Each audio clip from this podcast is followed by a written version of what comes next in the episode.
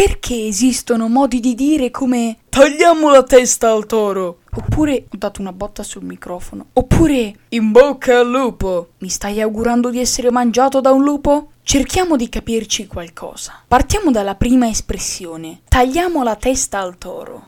Cane sotto sempre gradito. Perché? L'origine di questo detto è veneziana ed è da attribuire a una vicenda che inizia nel 1162, prima del Covid, anno nel quale il patriarca di Aquileia provò a conquistare Grado, cittadina della Serenissima. Il doge, il capo di Venezia, si girò le scatole e l'esercito di Aquileia esplose male. Il patriarca venne fatto prigioniero insieme a 12 prelati, non pelati, e 12 alleati. Venne quindi richiesto un riscatto, 12 pani per i prelati, 12 maiali per gli alleati e un toro per il patriarca. All'epoca la gente si accontentava di poco. I pani vennero distribuiti alla popolazione, la carne dei maiali venne distribuita tra i senatori e il toro, eh, al toro gli è andata male. Gli hanno tagliato la testa nella pubblica piazza, ognuno i suoi hobby. La decapitazione del toro pose fine alla diatriba tra i contendenti e assunse il significato di oggi di risolvere definitivamente un problema. Morale della favola, per risolvere i problemi bisogna staccare la testa agli animali. Ora, visto che non ho niente da fare nella mia vita, perché si dice in bocca al lupo. Cosa ti ho fatto per meritarmi questo? Anticamente, quando i cacciatori partivano per le selve oscure, era solito fargli un augurio con questa frase e loro rispondevano Crepi! sottinteso il lupo.